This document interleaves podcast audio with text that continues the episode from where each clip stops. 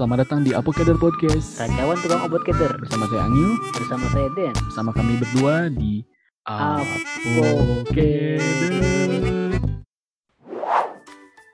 Yuk, Assalamualaikum warahmatullahi wabarakatuh. Waalaikumsalam warahmatullahi wabarakatuh. Oke, selamat datang kembali di Apokader Podcast Racawan Tukang Obat masih bersama saya di sini Angil dan ada rekan saya di sini Bersama saya di sini Den. Oke, dan kita kali ini suatu yang random kedatangan salah seorang Random banget, ya, random banget hari ini. Random banget random Kita emang ditakdirkan gak bisa konsep cuy.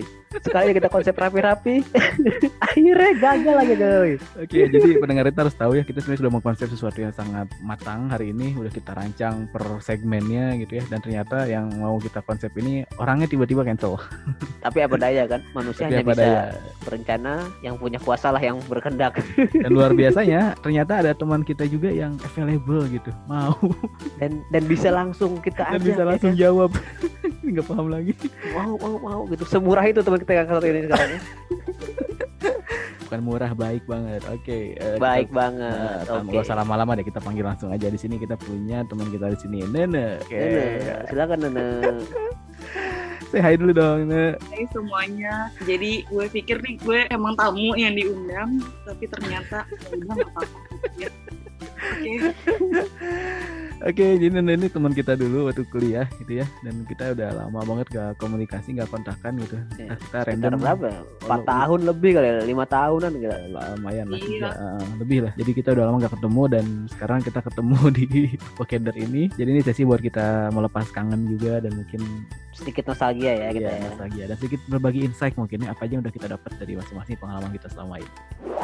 Oke, pertama-tama Nene boleh dong cerita-cerita dulu tentang siapa sih lu ini sebenarnya dan apa yang lu lakuin sehari-hari biar kita relate dulu sama lu nih. oke, oke.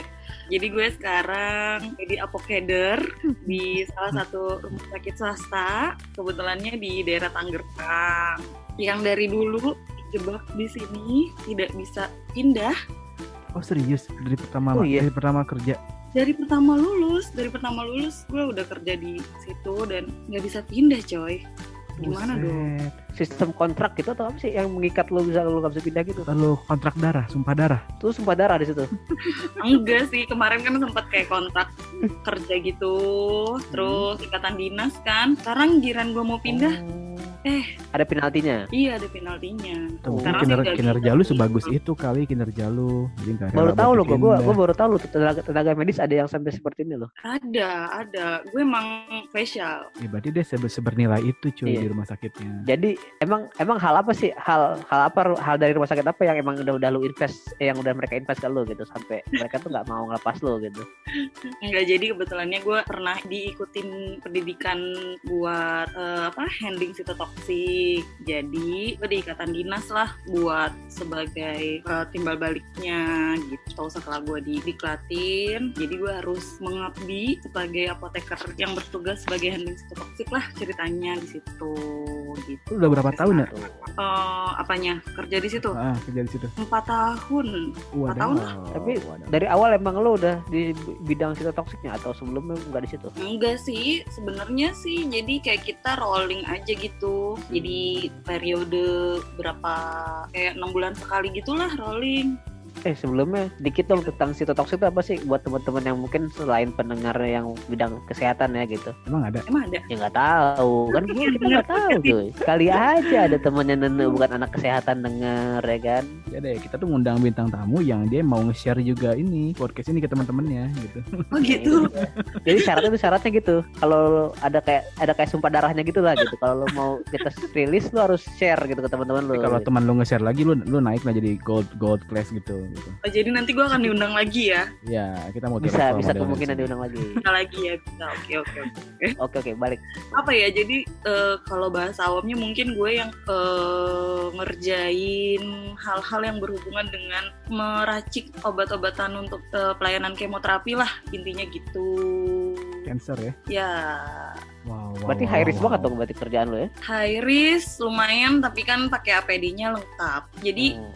Gue dari dulu udah biasa tuh pakai APD APD yang akhir-akhir ini lagi ngehits. Oh. Oh, Jadi lo gak main-main jas hujan gitu ya. Oh, enggak, saya nggak main hujan. Ini eh gila nih sebenarnya kalau gua flashback ya, ini mungkin eh, kalau kita bicara ini beberapa tahun lalu mungkin gua akan kaget ya. Karena gue inget banget si Nana ini dulu dreamnya adalah salah satu eh, live dreamnya tuh pengen kerja di puskesmas deket rumah biar dia bisa makan siang di Ya rumah dan balik cepet. Gue inget banget. ini. Ih, sumpah, sumpah. Gue bangga banget, lu masih inget sih. Gue bangga, Anjay. gue bangga banget. Keren Jadi juga lo Ngil. cita-cita gue banget. Baru tahu gue nih. Gue tahu, gue tahu semua impian teman-teman deket gua dulu. Kayak gue tahu siapa yang tercapai dan siapa yang enggak. Gue tahu impian lo Ngil. Apa tuh? Berprestasi. Moal. Mau. Mahasiswa berpre- berprestasi. Moal. Mual. Ada mualnya di belakang ya. Mual. Makanya si Nana ini kok, wah gila sekarang jadi toxic kayaknya nggak kepikiran banget kalau dulu ya. Eh, iya sih, tapi gimana ya? Sebenarnya gue kerja di tempat gue yang sekarang ini juga salah satunya ya masih bersambung ber apa namanya dengan cita-cita gue yang dulu itulah pokoknya masih nyambung lah karena ini kan gak jauh juga dari rumah gue paling gue 15 menit lah ke kantor jadi gue sebenarnya mau pindah pun agak berat karena ya itu tadi udah deket dari rumah Wow. Hampir lah, ham- hampir tercapai cuy dari tujuan awal cuy. Bahkan ini kayak lebih kayak kayak lebih tinggi karena udah lebih expert lah ya kan. Nggak, kita lebih tepatnya coba-coba buat jadi ASN belum lulus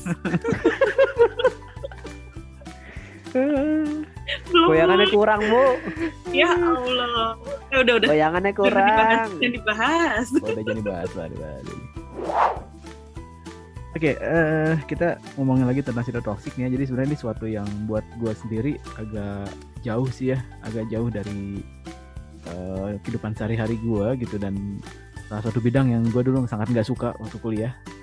Apalagi waktu PKPA. Tapi gitu ada ya. kan, inget kan? Dulu kita pernah belajar loh. Gue Itu PKPA. radio farmasi cuy. Iya kan? Ingat kan lo? Ini tuh kuliah yang seperti pernah kita bahas itu Ngil, radio farmasi. Beda Yang lagi nilai- tuh. Beda Oh, lagi. beda lagi ya? Tapi kan sama Beda. itu hal yang sama kan, bukan ya? Kayak dengerin kuliahnya aja, so tau lu. Eh, gue B cuy, gue B. Sorry, gue juga, gue juga B nih, gue juga B. juga B, ya, lupa lupa.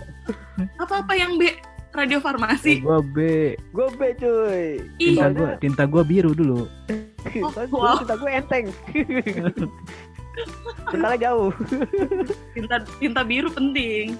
Oke, eh terus gimana sih ini soalnya sifat toxic ini jarang banget sih ya. Eh nggak pertama gini dulu deh. Gue sebenarnya pengen tahu setinggi apa sih resikonya dari sifat toxic karena gue dulu waktu PKPA pernah dibawa ke depo sifat toxic dan gue Mm-mm. jujur ngeri sih masuk situ.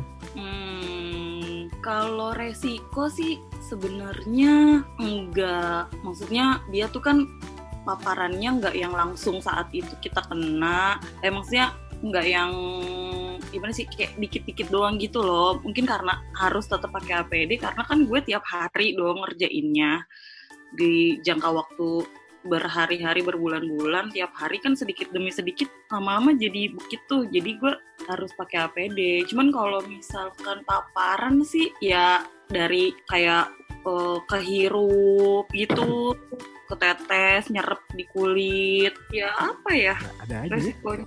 Ya Ada gitu. resikonya sih ya. Eh, ya normalnya ya resikonya gimana ya? Pokoknya ya Eh, selama tapi- kita pakai APD sih enggak sih. Itu toxic ini tuh yang dibuat itu cairan semua bentuknya kayak fluida fluida fluida yang lu bakal diinfus gitu ya nggak ada Iya, yang iya. itu nggak ada ya Jadi kadang-kadang orang tuh pasien pasien tuh bingung gitu.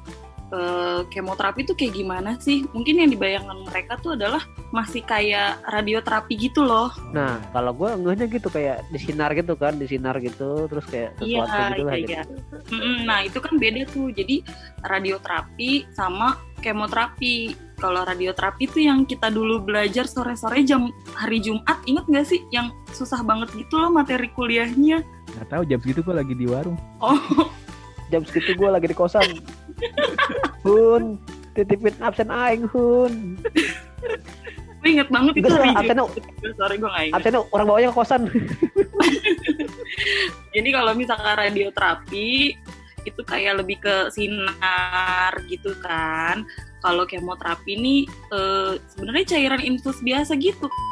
Eh, Den, Duh. nggak apa nggak apa nggak Pasti apa nggak apa. Kelepasan. Den. Kelepasan ini. Oh, ya. aja. udah bocor terus kok dari awal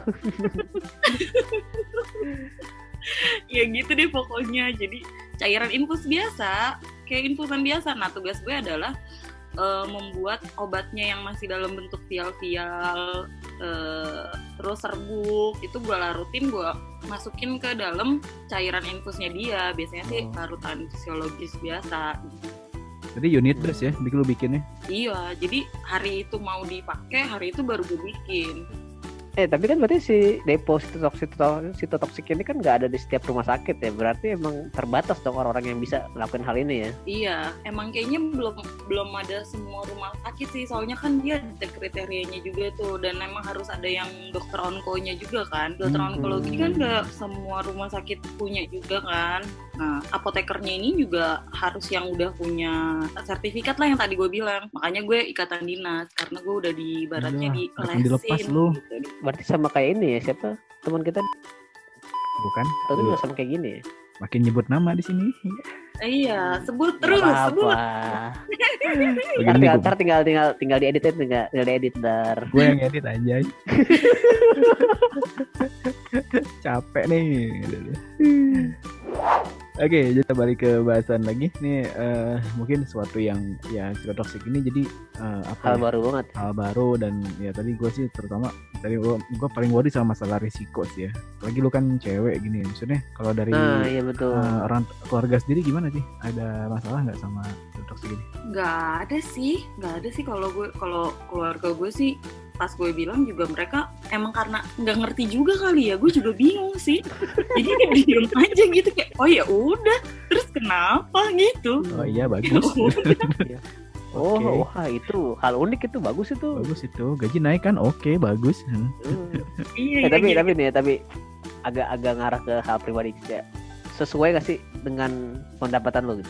Dengan resiko terus pengalaman sesuai gak sih Jangan menurut resiko ya. Apa namanya tunjangan resiko biasanya kalau di kita tuh ya? tunjangan resiko, tunjangan resiko. Ya, hmm. Ya? sesuai nggak tuh kalau menurut lo gitu? Hmm, gimana ya? Sesuai nggak dijawab juga nggak apa, nggak dijawab juga nggak apa-apa. Iya nggak apa nggak apa. Cukup nggak? cukup atau enggak lah gitu? ya menurut lo? cukup lah. ah, Cukup. Alhamdulillah, Alhamdulillah kalau tapi- gitu. Berarti maksudnya berarti ini kan peluang kan untuk berarti maksudnya hal ini tuh peluang untuk teman-teman apoteker yang lain kalau oh ada loh yang namanya toxic ini dan orangnya masih sedikit gitu. Terus Iya.